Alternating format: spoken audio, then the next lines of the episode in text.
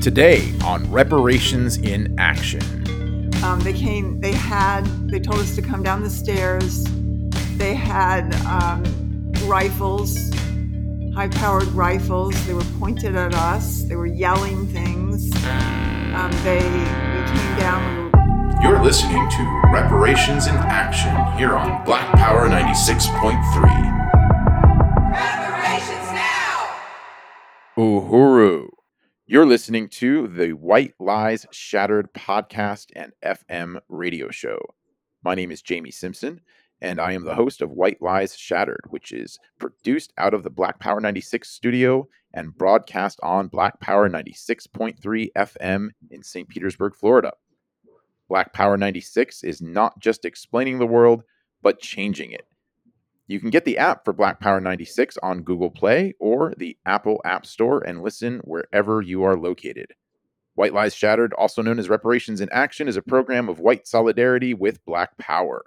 We believe reparations to African people is the key question of our times and is one that demands action on the part of European or white people. We want to begin by saluting Chairman of the African People's Socialist Party, Omali Yeshua Tella, for leading the African Revolution and developing the theory of African internationalism, the theory and worldview of the African working class that guides the African Revolution, and which we credit for all the understandings and analysis provided on this podcast. This week, we are talking about counterinsurgency, COINTELPRO, and the FBI. This discussion happens in the context of the brutal FBI attacks on the Uhuru House in St. Petersburg, Florida, on Chairman Omali Yeshitela and Deputy Chair Ona Zene Yeshitela's homes in St. Louis, Missouri, and five other Uhuru movement leaders' homes and offices on July 29, 2022. Currently, arrests and indictments on bogus charges are expected to come any day against Chairman Omali, against Agitprop, director for the African People's Socialist Party Akile Anai, and Reparations in Action's own Penny Hess chair of the African People Solidarity Committee, and Jesse Neville, chair of the Uhuru Solidarity Movement, who I'm very honored to have with us on the program today.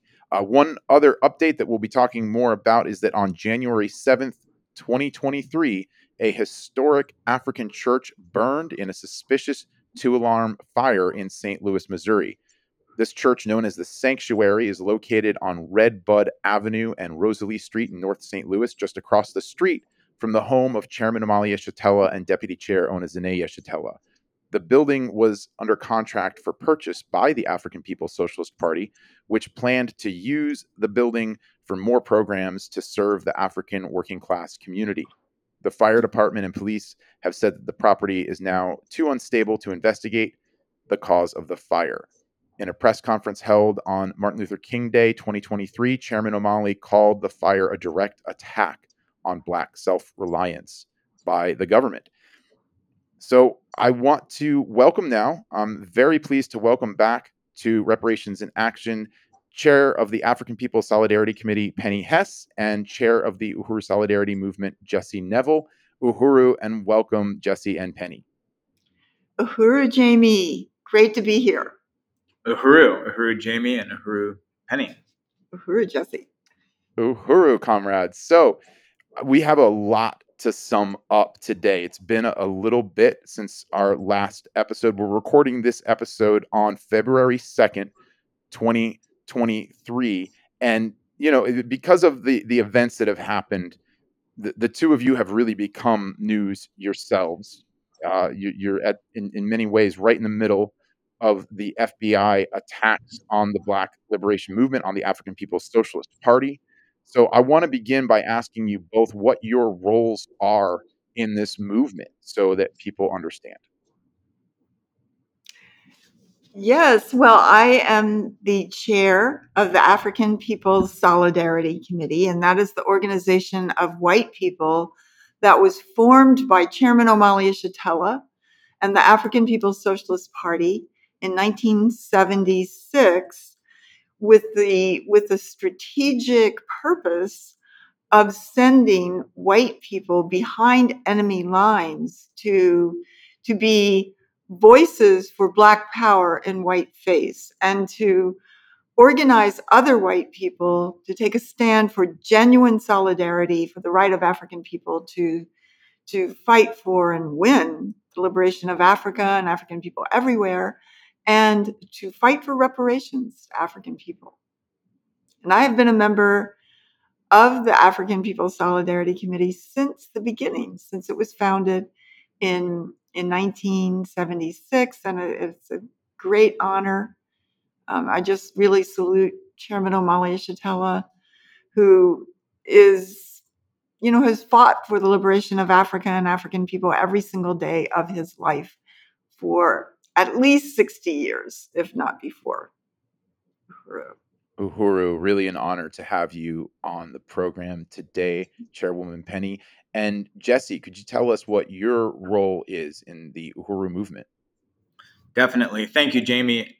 Um, my role is I am a member of that organization that uh, Chairwoman Penny Hess just described, the African People's Solidarity Committee. I'm incredibly proud and honored to be a member of APSC and also to have the honor of being the chair of our mass organization the Uhuru Solidarity Movement that has the responsibility to extend this message and this mission of winning white people to unite with reparations to African people and build solidarity with the African liberation movement. I um, met the Uhuru movement in 2000, late 2009, actually. The first person from the Uhuru movement that I met is actually the person sitting right next to me, Chairwoman Penny Hess, uh, speaking at a conference at New College in Sarasota, Florida, which is a college that's been in the news recently, actually. Um, and uh, that was a presentation on how colonialism is responsible for the destruction of the environment and how the only solution to environmental crisis is for African and colonized peoples to have power over the earth, over their resources, over their lives. And that was a life changing uh, moment for me. And then not that long after that, at uh, University of South Florida in St. Petersburg, Florida, where I lived at the time. I had the incredible, immense honor to to meet Chairman Omali Yeshitela, and um, I've been part of this movement ever since. Wow, excellent! Really thrilled to have you on the show today, Comrade Chair Jesse Neville. You know, both of you have been doing such a, a whirlwind tour, kind of uh, speaking uh, to, to several news outlets, interviewers, YouTubers. Uh, you've you've been all over the place, along with Chairman Omali Yeshitela, Director Akile Anai. You've really been getting out there, and, and one of the things that you've been getting out with there there with is letting everyone know exactly what happened on July 29th, 2022. So I'd like you both to take us through what those events. Well, yes, and we do have a video which you can see at handsoffuhuru.org that gives you a little sense of the actual visuals of what happened. Um, but on July 29th at 5 a.m., there were people pounding on our door, and we were just, you know, I wasn't awake, and the um, they they started using just high powered um, battering rams to break down the door and and did actually break the frame of the door so they the door opened but it wouldn't it really wouldn't close again um, they came they had they told us to come down the stairs they had um, rifles high powered rifles they were pointed at us they were yelling things um, they we came down. We we had no, you know, this. I, I share the the house with Kitty Riley, who's also a member of the African People's Solidarity Committee. Um, we had no shoes on, you know, pajamas, whatever, and um, and and we came down like, what is this about? And they said this has to do with an indictment of Alexander Ionov in Russia, you know, and you're, like, what? Um, and it was, you know, they they held us at gunpoint in our living room. We were not under arrest. Uh, they held us for at least six hours. They came at five. They left around eleven, and they went through everything. They went through every closet, every drawer, the whole house. They took electronics. Um, they took files. They they just you know it was it was it was very it was very violent and we didn't know immediately that the um, that that at the very same moment the same thing was happening at three locations in St. Petersburg, Florida, and four locations here in St. Louis. Although I certainly thought that this is what is happening to the chairman. Yeah. Um, so they went to the chairman's house in the most impoverished neighborhood of North St. Louis. They they made it very clear to him that that they were prepared to do what COINTELPRO has done to African people, that they were prepared to, quote, neutralize the leadership of the African Revolution. And they had the laser sightings against his chest as he came down the stairs. They were sending flash bang grenades, uh, breaking windows and send, sending them into the house, and also from the back.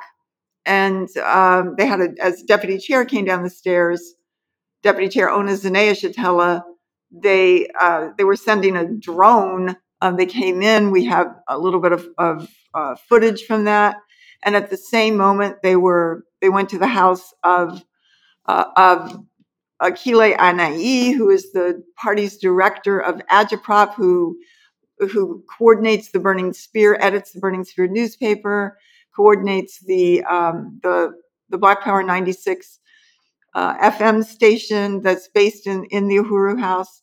And as we can see from security footage, that there were probably 40 or more agents who went into the Uhuru House in Florida, which has been the center of African liberation movement all over the world for more than 30 years, 35 years. Uh, it, it's a beautiful, beautiful building. They broke every single door, not only outside door, but doors internally in the building. They went through offices, they took files, they took archives of, of pictures and other kinds of, of important articles and papers that date back to the 1960s. I mean, it, you know, it was incredibly brutal and, and violent. And it was especially targeting Chairman Omali Yeshitela, who, um, as we said, is, is the leadership of the African Revolution, who has fought for that every day. And that's why he was targeted. Mm-hmm. Um, because this is not just a one issue movement. This is a movement with uh, with the organization on first of all on every front of life of African people. This is a movement that that has organization in South Africa and in many other countries and places in Africa, on the continent of Europe and the Caribbean, and throughout the United States. And it's a movement that struggles against the colonial domination, or as the chairman calls, the colonial mode of production that forces African people to be impoverished, um, brutalized, and, and violated in every possible way through colonial domination every place in the world. So, um, you know, this was this was something that was really an attempt to to assassinate the chairman on that day. Uhuru. Um, I just appreciate, uh, you know, Chairman Penny summing up the events of that day, and just to add, um, so a, a, little over a year ago, the African People's Socialist Party and Black Star Industries acquired this building that we're sitting in right now, the Uhuru Solidarity Center on 2654 Gravois Ave, a beautiful building that is really significant as the organizing base for the African People's Solidarity Committee and Uhuru Solidarity Movement. It has enjoyed incredible support from the white community in the neighborhoods, not just in the neighborhoods, but especially in the neighborhoods surrounding this building uh, here in South St. Louis. And the banner that says unity through reparations across the top of the building is known and recognized. People have mentioned that they drive by it every day on their way to work. Um, people have come by, knocked on the door, and wanted to talk to us. And we also had a reparations summer project in the month before, actually in the month of July, before the raids happened, where members of USM came from throughout the country and participated in a massive literature distribution campaign to drop 8,000 pieces of literature on doors in the surrounding neighborhoods, educating the white community about the Uhuru Solidarity Movement, about the center, about unity through reparations, and what that means. And um, and again, the outpouring of support was incredible. And Amanda Carlozzi, who's the vice chair of USM, and myself um, have the honor to live in the apartment that is on the second floor of that very building, the Uhuru Solidarity Center um, in South St. Louis. And on the morning of July 29th, uh, you know, as as Chairwoman Penny mentioned, uh, Chairman Omali Yeshitela and Deputy Chair Ona Yeshitela, they were raided in their home on the north side.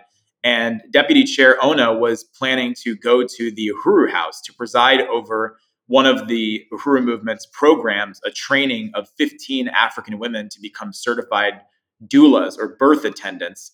And um, I was actually assigned to participate with the the AV, you know, the audiovisual stuff for that event. So that was what I was planning to do that morning. And um, then at 5 a.m., uh, and admittedly, I was also asleep. Amanda was asleep. Uh, this blaring voice goes on outside. It was a lot of noises all at once, like this voice outside saying, uh, you know, to the residents of 2654 Gravois Ave, come down, come out with your hands up and nothing in your hands. Uh, you know, this, this is, is, the, the FBI. FBI. Come out with your hands up and nothing in your hands. We have a warrant for this residence, etc. And uh, and then at the same time, this voice is blaring. These explosions are going off, which were these flashbang grenades that they were setting off. And at the same time as that, was this smashing noise of this battering ram, which was attached to one of their vehicles that they were ramming into the door. These are like you know steel doors of the Solidarity Center, and um, and and we came down the stairs, and the battering ram is like protruding up the stairs. So we come out, and six or seven of these SWAT, you know, military uh, forces, uh, armed federal agents are aiming assault weapons at us. And you know, we understand that every assault weapon aimed at anyone that day involved with the Uhuru movement was aimed at Chairman Omali Yeshitela and aimed at the African People's Socialist Party. And they handcuffed us and raided the Uhuru Solidarity Center for six and a half hours, taking, you know, uh, hard drives, phones, computers, notepads, notebooks, calendars, uh, you know, all of this. And they also mentioned to us this bogus in you know indictment and this bogus uh, allegation that the Uhuru movement and the chairman were referenced in some indictment of Russian malign influence. And uh, and just to close this out, within an hour of the dust settling and the the FBI leaving the last property that they raided on that Friday morning, the chairman stood in front on the steps in front of his house with members of the community surrounding him and gave a, an hour long press conference to the media exposing what had happened and exposing why it had happened that it was another example of counterinsurgency war against the African liberation movement. And that was the beginning. That was the spark of this incredible hands-off Uhuru counteroffensive, counteroffensive that has yeah. been relentless ever since. Incredible incredible. And I, I just want to add to that that that Nobody was arrested. Okay, right. so here's the chairman. Right. They we did not we were not in handcuffs. They just mm-hmm. kept mm-hmm. us mm-hmm. with armed guards in our living room while they went around the rest of the house. When they they took the chairman and deputy chair out of their house, they handcuffed them. They told they told them to to sit on the curb, which they refused to do. But then after a while, the chairman said, "Are we under arrest?" And they said, "No." Right. They said no. Right. You could go. Right. You could go. So when we asked that, they said no, but they said you could go, but you couldn't close our door, mm-hmm. so we kind of had to stay there. And I think the same, same here, mm-hmm. the same there. But I mean, even what was that about? Yeah, you know, they acted like we were under arrest. We were not. Nobody has been arrested. Nobody mm-hmm. has yet been indicted, but we do, we do have reason to believe that there will be indictments coming down mm-hmm. on this. They're actually going to go through with mm-hmm. these bogus charges. Mm-hmm. And and just before we move on to that, I, I just let's can we talk about the charges? Let's talk about it. Because wow, I mean, you know, and of course the US government doesn't mm-hmm. need or even care if it has a case. Mm-hmm. The uh, Ward Churchill, who's an expert on COINTELPRO, was on an event that we had, um, a really powerful hands off Uhuru event a couple of weeks ago. You know, and he was saying that that they don't really care if they have a case or not. Mm-hmm. They want to get you out of your routine. They want to get you either off the streets or spending all your money to uh, to deal that, that you would have towards community programs and put it towards have to put it towards a legal defense and which is incredibly expensive um, and and take people off you know out of what it is that that they're doing and organizing and also as a way to uh, to try to delegitimize the organization and so uh, so this is this is really clear i mean this is a ridiculous mm-hmm. charges that. Jesse sum them up. Sum up those charges. Well, the charges in in the original indictment allege that Chairman Omali Yeshitela, who at 81 years old now has fought for over 60 years, the majority of his life, for the liberation of African people, has actually been doing this at the behest of the Russian government. And specifically, that it, it, it was necessary in order for the African People's Socialist Party to raise the demand for reparations, to run candidates for office, including two of the so called unindicted co conspirators, Director Akile Anai, and myself, ran for office in St. Petersburg, Florida, on a platform of reparations to the Black community. That that was actually the engineering of the Russian government that was behind that. That for the Uhuru movement to petition the United Nations to challenge them to apply the Convention on the Punishment and Prevention of the Crime of Genocide to the conditions of African people in the United States, to say that the United States government is guilty of genocide against African people inside its borders, which is something that there is a tradition of the African liberation movement raising that demand going back to the early 1950s with the We Charge Genocide petition that the Uhuru movement has carried on throughout its entire history raising the question of genocide, raising the exposing the reality of genocide against African people.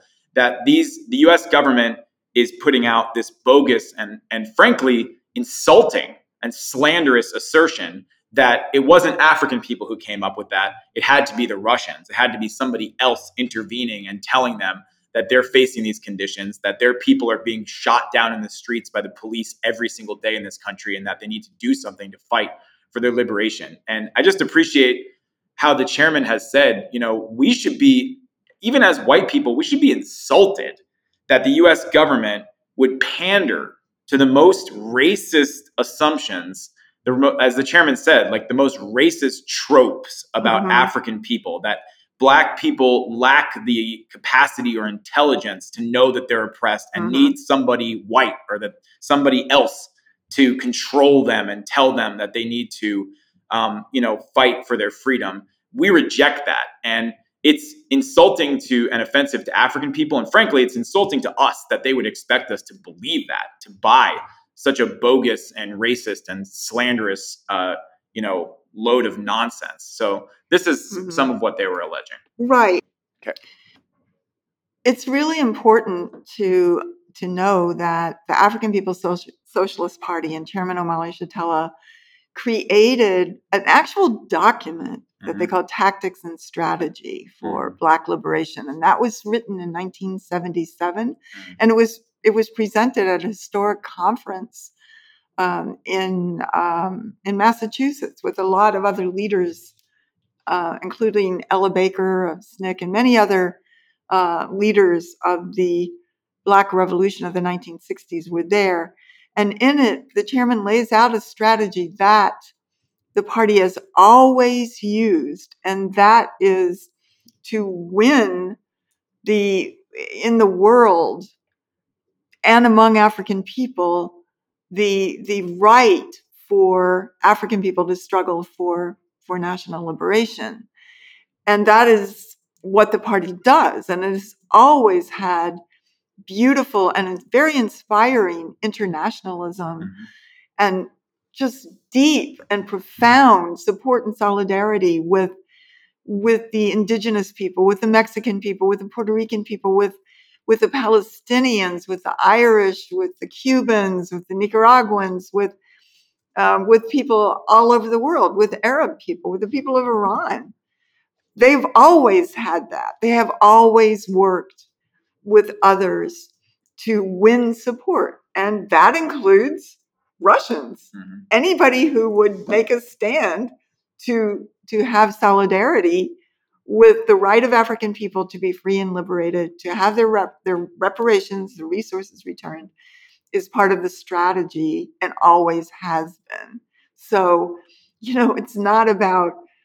There's no way Russia can come and influence what the party has written, what what the chairman has stated and fought for, and created pamphlets about and articles about for 50, 60 years. Uhuru, Uhuru, thank you so much for that overview, Penny and Jesse. And if people are listening and, and you want to uh, get a visual and audio of that day of July 29th, 2022, these FBI violent raids, uh, you can go to YouTube. It's on the Burning Spear TV. This three minute video is called FBI Attacks Uhuru Movement on July 29th, 2022. Hands off Uhuru. So you can look for that. FBI attacks Uhuru movement on July 29th, 2022. And I wanted to ask you both now if there have been, if you could update us. It's uh, February 2023. What is happening with this state attack now? Well, we have strong indications that indictments are imminent, and that could mean that even by the time this show airs, that indictments will have taken place, and that the U.S. government intends to arrest Chairman Omali Yeshitela and others from the Uhuru movement, and uh, and put the chairman and the party on trial. And just to quickly say that the chairman did put out a statement. I strongly encourage people to read to read it. Um, it's on uh, theburningspear.com and handsoffuhuru.org, where the chairman states that when they put the Uhuru movement on trial, the Uhuru movement is going to put them on trial. But it's actually already been putting the state That's on right. trial. That's the chairman right. has completely turned this around. You have to say yes, who you are, why you did this, why you you attack African people. That's right. Yeah, yeah. One one interesting thing is that they've, you know, accused the Uhuru movement of getting the idea to to charge the U.S. government with the crime of genocide for its treatment of African people, of, of getting that idea from Russia. But what they haven't had to speak to is whether or not genocide is being committed against African people. Right, exactly. So, Exactly. And and the thing is that they don't have to have a case. mhm, Mhm. They can get up there and they do. They they lie, they slander, they um, they have agents, they have all kinds of things that they say whatever they want to say.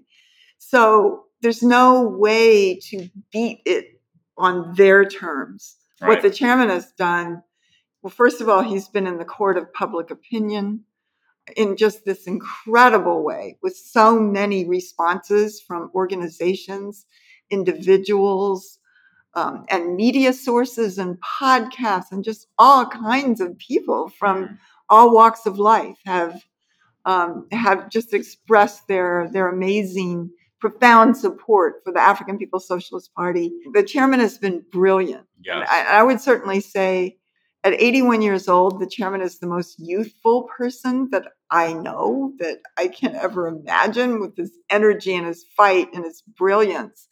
And, you know, just taking this on, he has done countless interviews, um, several a day Mhm. often.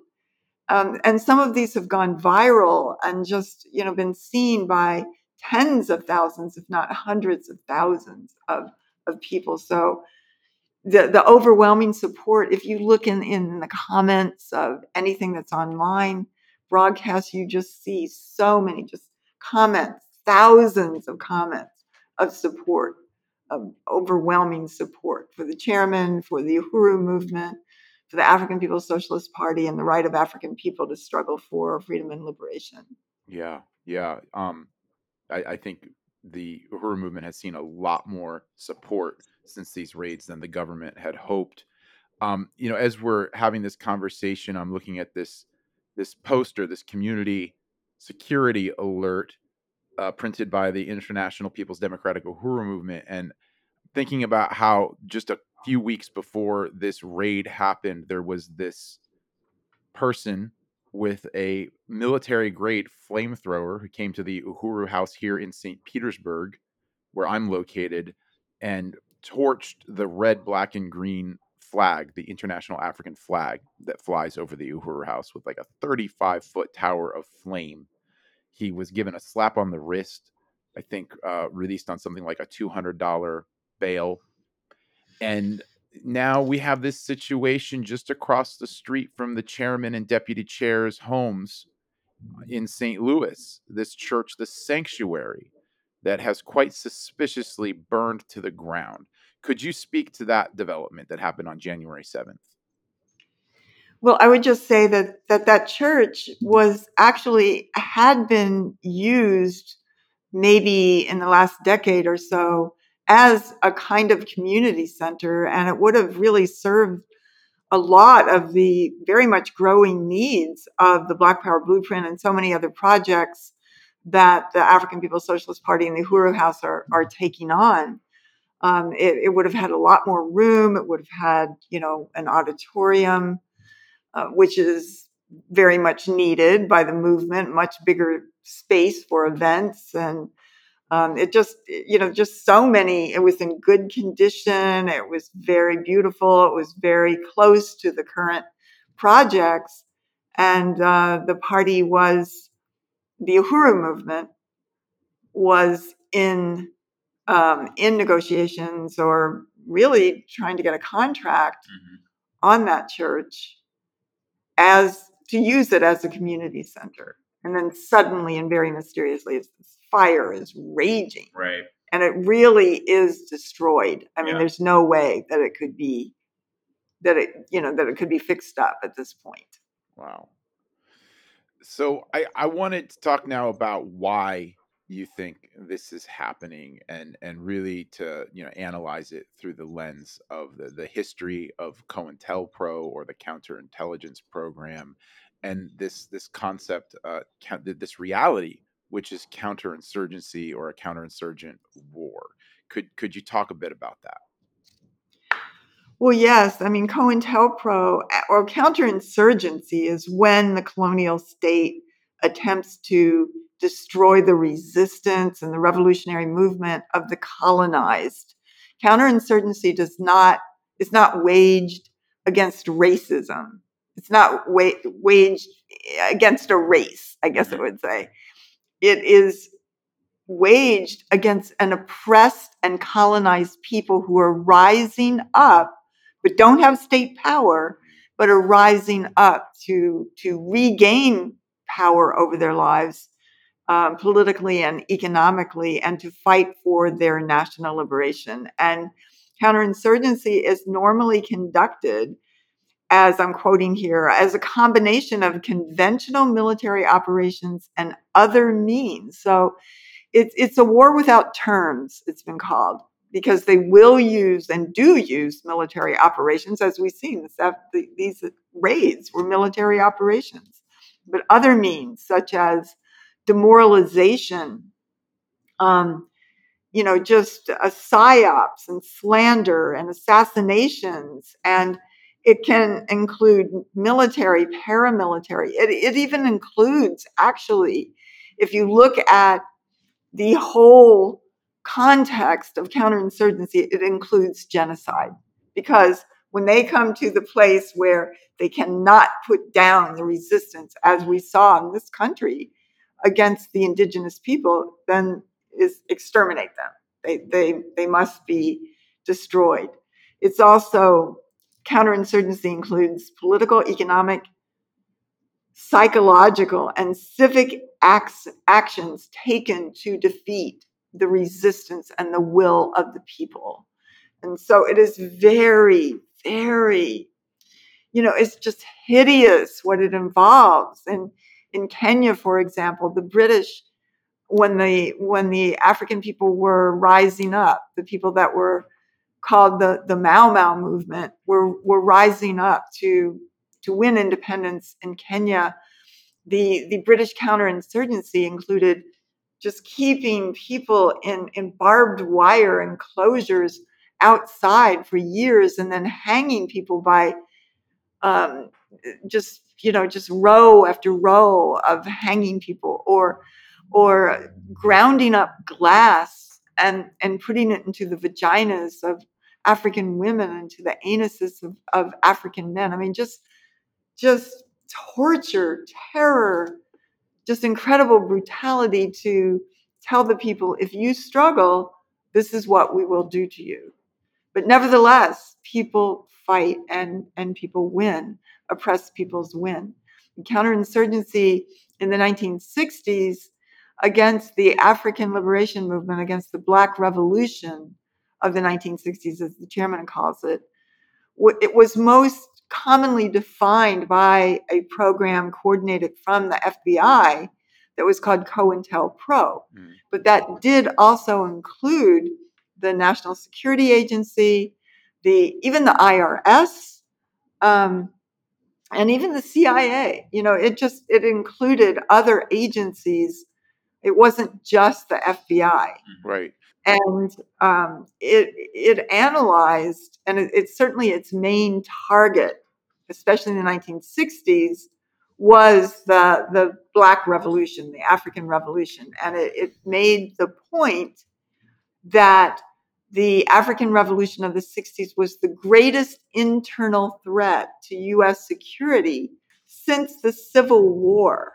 So it recognized something that that the white left never recognized that the African Revolution, from the civil rights movement through what became the Black Power movement, an anti colonial movement um, in, in the 60s, uh, was the galvanizing movement for all other national liberation movements the indigenous, the Puerto Rican, the Mexican, the Brown Berets, you know, the uh, Young Lords the um, Native American warriors, other other um, organizations and forms of resistance inside the U.S., which certainly the African Revolution embraced and considered it, you know, as part of of their front, you know, of what what it was that they were taking on to to um, fight the colonial domination of African people. And I, I think that that is really important.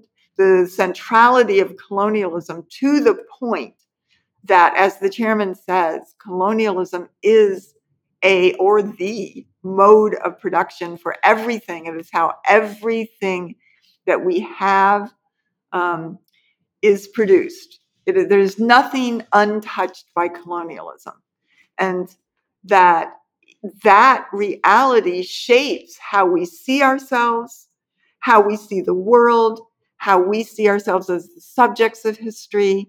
And it also means that we're the colonizer, that we sit on this pedestal of the oppression, the enslavement of African people, the genocide of African people and, and indigenous people. And this is what created our lives. So, as white people, as the colonizers, We've had the, the ability in the 1960s to, as the chairman said, take a bath, wash our hair, go back to, to college, and jump right back up on that pedestal while African people were experiencing a very brutal defeat of a movement that shook the entire world. The Vietnamese recognized it, the Chinese recognized it, the Cubans recognized it as incredibly significant as a revolutionary, the revolutionary struggle inside of the borders of the United States. So, you know, this is this is really significant. And I would just say, also add that that the chairman has explained that after the defeat of the African Revolution, the US government salted the earth by imposing massive infusions of drugs into the African community. And that, and then criminalized African people who just a few years before had been on, you know, the, the moral high ground of the people on the planet Earth. Um, that you know they they they crushed this movement and then they they criminalized and you know just massively built prisons and sent African people to prison, which is still happening today. The United States has the largest prison population in the entire world. And, you know, basically everything that African people do under colonialism is illegal. So this is what we're seeing that it's illegal for a revolutionary organization to fight for freedom and liberation and, and political and economic power in the hands of the African working class. Yeah, yeah. And could could you take us through the um, earlier part of the FBI's history of waging counterinsurgency on the African liberation movement? You know, starting with uh, J. Edgar Hoover attacking Marcus Garvey, and then also uh, Paul Robeson, uh, W.E.B. Du Bois. Uhuru. Uh, so yeah, just just to say that the FBI and its its director J. Edgar Hoover, who was the longest running director of the FBI.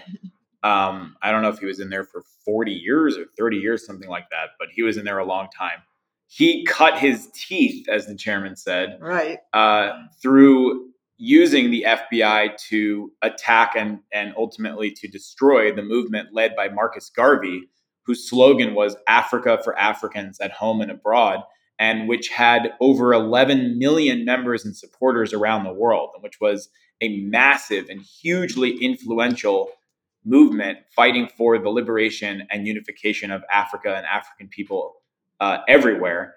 And the FBI actually recruited its first African agent to infiltrate the Garvey organization. And as Chairwoman Penny has said earlier, the US government and the FBI, they don't actually need to have a case or anything approximating a case. They can make stuff up. And that is exactly what they did with Garvey. They carried out two separate long federal investigations into the Universal Negro Improvement Association and each time, uh, Hoover's agents would come back to him and say, We got nothing on this guy. And he would say, Keep trying, even if you have to make something up.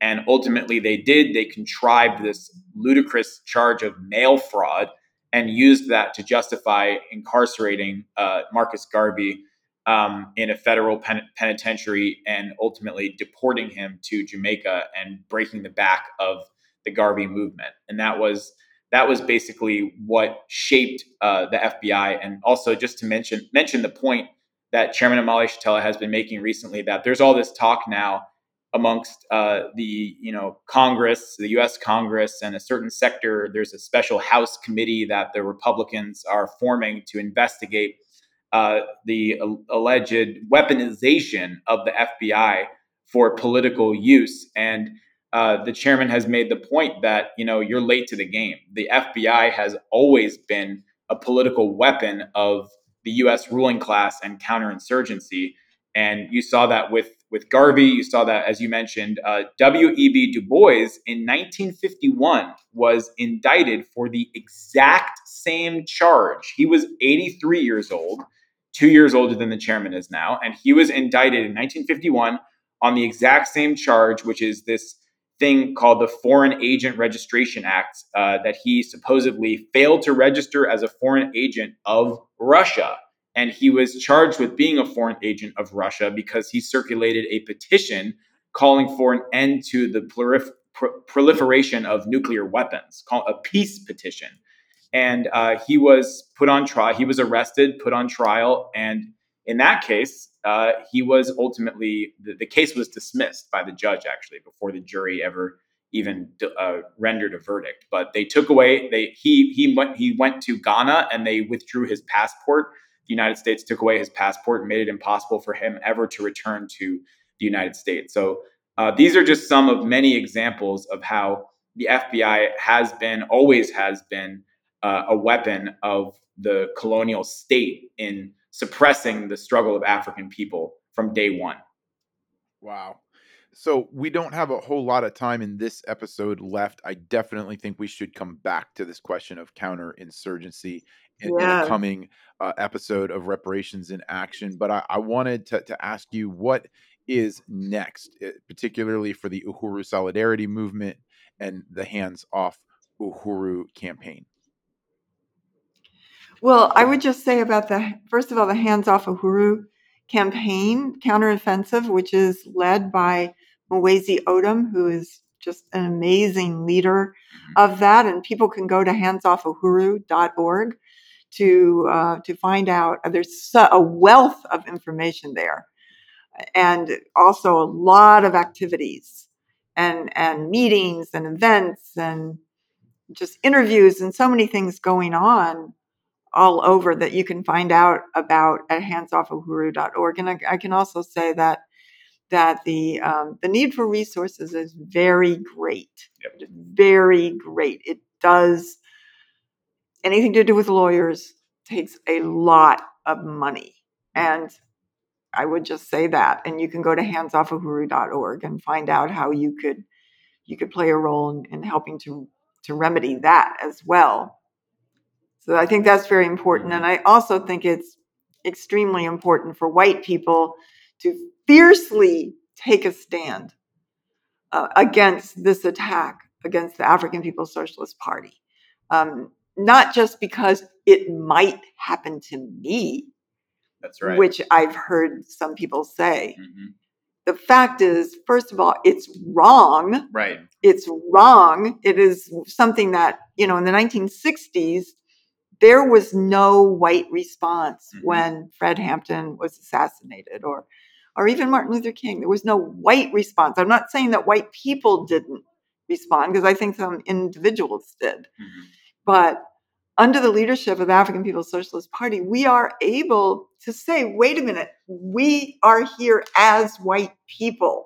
And we're saying, as white people, we recognize that it is in our interest and our right to fight for the ability of African people to struggle to be free and to be free and liberated and to fight for reparations.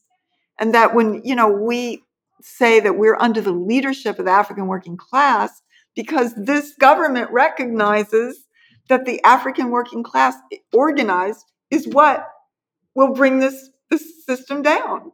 They recognize that.